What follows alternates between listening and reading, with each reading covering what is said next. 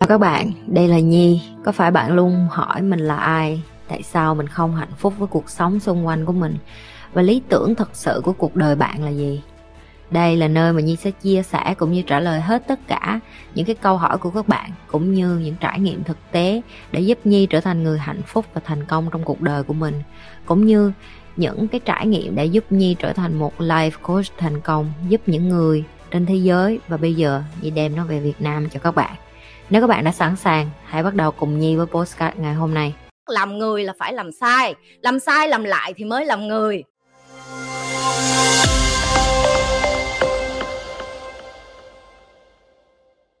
tại em đây là sinh viên năm cuối rồi Ok. và em học uh, kinh tế chuyên ngành marketing Ừ. uh, nhưng mà hiện tại thì em chưa kiếm được một cái công việc thực tập nào phù hợp với cái marketing của em hết nên Ừ. là em uh, apply vô cái ngành bán lẻ Ừ. tại như là chị Nhi là bây giờ mình phải học về bán hàng nên là em apply vô cái công ty nó cũng khá là bự bự Ừ. em em nghĩ là mình sẽ không học hỏi được quá nhiều từ cái công ty đó tại vì mấy công ty lớn á người ta sẽ không truyền cho mình quá nhiều cái kinh nghiệm của người ta á chị Ừ. dạ theo chị thì em có nên tiếp tục apply hay là em tìm những cái công ty nhỏ nhỏ nhưng mà mình có thể học hỏi được nhiều hơn Ừ. Ok uh, chị sẽ không có cho em cái quan điểm cá nhân của chị. Chị sẽ cho em biết được là cái sự thật ở phía sau mỗi cái công ty nó là như thế nào. Ví dụ em đến với một công ty startup startup nó có một cái rủi ro như vậy nè. Em phải coi cái người lãnh đạo của startup đó tức là những cái công ty nhỏ mà em vừa mới nói á. Thứ nhất cái đường lối cũng như cái định hướng của công ty cũng như cái hướng đi của công ty nó có thích hợp với em hay không? Tại vì em phải biết là cái thứ duy nhất trên cuộc đời này, cost cost tức là mất của em đó là thời gian. Em không muốn mất 5 năm kế tiếp cho một cái startup mà họ không có biết rõ con đường họ đi là đâu và cũng có thể họ sẽ thất bại và cũng có thể họ sẽ thành công. Chị đang nói đến ở đây là cái chuyện rủi ro này là rất bình thường. Trong cái lớp dạy kinh doanh hay là dạy về marketing của chị chị luôn nói với mấy bạn là 80% những cái startup nó là thất bại, cái thất bại một cách chắc chắn luôn cho nên là những cái con số thống kê này nó có trên Google chị không cần phải phân tích quá nhiều về cái khúc này cho em. Để cho em hiểu được là à ok mình đi, đi vô startup mình sẽ có cái rủi ro là như vậy. Nhưng ngược lại là mình có thể học hết quy trình của một cái business. Học cái quy trình của business nó rất là quan trọng tại vì chị nói thẳng cái trường của em là cái trường vô dụng. Tại vì không một ai ở trong trường đại học để học về marketing và học business hết. Business và marketing em học khi em vừa làm vừa học. Tức là khi em làm em sai đến đâu em học tới đó ok, nghe nó hơi mâu thuẫn, nhưng mà nó đúng là như vậy. Chị đã từng mở business ở Việt Nam xong chị qua nước ngoài, khi chị qua đây, chị không thể nào mở business nếu không có một người đã làm cái chuyện đó và dẫn đường cho chị. Đó là thầy của chị. Những người thầy của chị, họ phân tích cho chị, họ giải thích cho chị làm sao để tìm vốn, làm sao để tìm nhà đầu tư, nên đầu tư cái gì và nên làm kinh doanh cái gì. Có nghĩa là em sẽ bớt ngu xuẩn đi khi em làm việc với những người chuyên như vậy. Tại sao? Họ đã mất 20 30 năm, thậm chí có những người người ta mất 40 năm để người ta làm entrepreneur, để người ta vẫn còn sống sót được trên cái entrepreneur. Họ biết rõ được cái risk, cái rủi ro cũng như cái cơ hội cũng như cái nguy cơ. Thứ nhất, nếu như em liều như vậy là em sẽ ảnh hưởng đến gia đình của em nữa. Tại vì như chị nói đó là tiền của nhà ba má em nữa, có khi là tiền em nợ nần nữa. Em không có xác định để mà em mở cái riêng của em và xác định em sẽ đi làm cho người ta. Thì nếu như em làm trong cái công ty gọi là của, gọi là cá nhân và nhỏ như vậy, đó là những cái em được học cái em mất đó là như chị vừa phân tích. Có thể 5 năm 6 năm tới họ không có thành công, nhưng em chỉ có kinh nghiệm và trải nghiệm. Và có thể bởi vì cái công ty đó nó nhỏ quá, kinh nghiệm và trải nghiệm của em đi qua công ty mới, người ta cũng không thích xài, tại người ta nghe nói thất bại, người ta cũng sợ, hiểu không? Đó là cái tư duy của những cái người ở Việt Nam của mình. Rồi, trường hợp thứ hai, nếu em vô công ty lớn, em vô công ty lớn cái thể tỷ lệ chọi nó rất là cao. Tại vì sao? Tại vì những người đi trước người ta đã hưởng hết rồi. Chị đã từng bày nhớ không ngân? You don't need to be the best, but you should be the first bạn nên là người đầu tiên, bạn không cần là người tốt nhất ở những cái người đầu tiên, nhưng khi bạn là người đầu tiên, bạn luôn luôn có cơ hội. Khi em là những người sau, em đã gọi là ăn rìa bánh mì rồi. Mấy đứa kia nó ăn cái ruột bánh mì hết rồi, em ăn cái ngồi rìa bánh mì thôi. Có nghĩa là sao? Có nghĩa là họ đã tạo ra một cái hệ thống mà họ không cần em. Họ không cần em nghĩa là sao? Họ có thể trả tiền và tìm 100 con như em và làm cái công việc 100 con như em và rất dễ.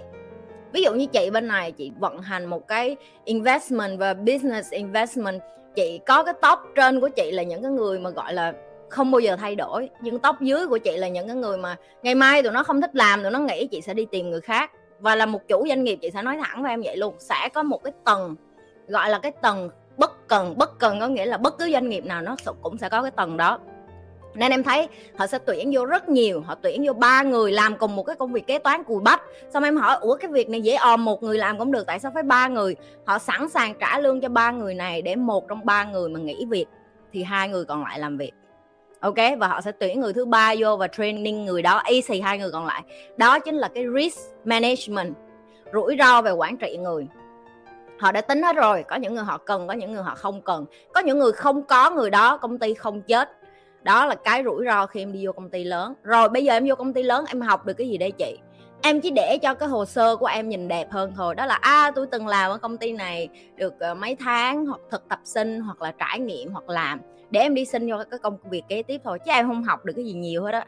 Em muốn học nhiều em phải bu bám một ai đó trong cái lĩnh vực cũng như là trong cái ngành đó. Giờ chị nói thẳng với em á một cái đứa sinh viên mà học uh, business quản trị business với lại marketing như em á em nghĩ nó có khó kiếm không? Dạ à ok. Một ngày có bao nhiêu đứa ra trường nha em? Rất nhiều. Ok rồi em thấy cái sự vô dụng của cái ngành em học chưa? Tại vì rất nhiều mà mày không có có tìm được việc mày thất nghiệp chứng tỏ là cái khác biệt của em với những đứa kia bây giờ là cái gì? Là kinh nghiệm trải nghiệm thôi. Là em phải cho người ta thấy được là à tôi đã đừng từng làm ở cái mảng này trong thời gian tôi vừa đi học. Tôi vừa làm thêm ở cái mảng này thực tế thực tập luôn. Thì khi em đi xin việc cái hồ sơ của em mới nhìn sáng giá hơn. Hôm qua chị mới có một cái cuộc nói chuyện với lại uh, bạn của chị thì nó nó cũng hỏi là uh, chị ví dụ như giờ mà mình mày tuyển dụng thì mày tuyển như thế nào? Và một trăm phần trăm bạn của chị ai cũng nói với chị hết. Tao sẽ nhìn cái lý lịch của nó sau khi tao nhìn được cái kết quả nó đã làm được bao nhiêu công việc rồi và cái đó nó luôn luôn đúng. Tại vì chị hồi xưa khi chị đi xin vô hãng Chanel bên này, chị đã từng kể cho mấy đứa nghe rồi. Chị không có bằng cấp như tụi sinh chị không có đi học gì như tụi nó. Tiếng anh của chị cũng không trôi chảy như tụi nó. Nhưng chỉ bởi vì cái lịch sử làm việc của chị á, chị xin làm việc quá nhiều nơi, chị làm những cái show lớn bên này, chị làm ô xin trong đó cũng được, chị làm tình nguyện viên trong đó cũng được, chị làm miễn phí cho người ta cũng được. Chị không cần biết, miễn người ta cho chị ký một cái tờ giấy, người ta nói là à người này đã contribute trong cái show này và tự nhiên một phát hồ sơ của chị nó sáng lạng hơn mấy đứa kia là bởi vì cái lịch sử làm việc của chị. Chứ không phải là bởi vì cái bằng của chị.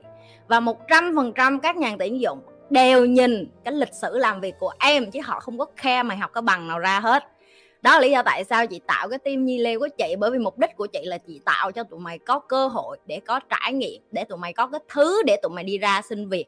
Người ta nhìn vô người ta thấy là, ô, mày từng làm việc với người nước ngoài, mày từng làm việc với công ty mà được là là cái gọi là lead là người nước ngoài, có nghĩa là họ sẽ nhìn em với một ánh mắt khác. Đấy chưa? Bởi vì chị nhìn thấy được cái lỗ hỏng đó. Cái lỗ hỏng của những bạn trẻ ở Việt Nam là các em không có cơ hội và những cái công ty lớn người ta cần tiền người ta không cho mày một cái sân chơi để tụi mày đi vô đó được được sai, được ngã, được té, được làm lại, làm đi, làm lại không có.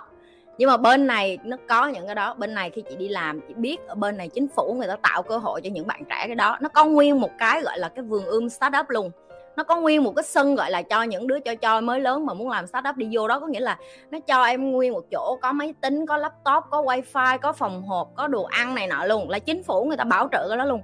Bởi vì họ hiểu được cái công thức làm người là phải làm sai. Làm sai, làm lại thì mới làm người. Nhưng mà Việt Nam mình thì không có cái đó. Đó chính là cái lỗ hổng mà chị đang tạo ra miễn phí cho những các bạn ở trong tim của chị. Ok quay trở lại với câu trả lời cho em. Đó là những cái consequence đó là cái giá em phải trả giờ cái việc em chọn là cái việc của em. Chị sẽ không cho em cái lời khuyên chị chỉ cho em cái câu trả lời là nếu em đi đường này nó ra vậy đó. Em đi đường này nó ra vậy đó em đi đường này nó ra vậy đó. Cuộc đời của em em tự quyết. Như thường lệ đừng có quên like, share và subscribe cái kênh của Nhi. Nếu bạn là người đầu tiên vô livestream Chưa bao giờ coi kênh của Nhi Chưa bao giờ like và share và subscribe. Và quan trọng là nhấn nút cái chung nữa.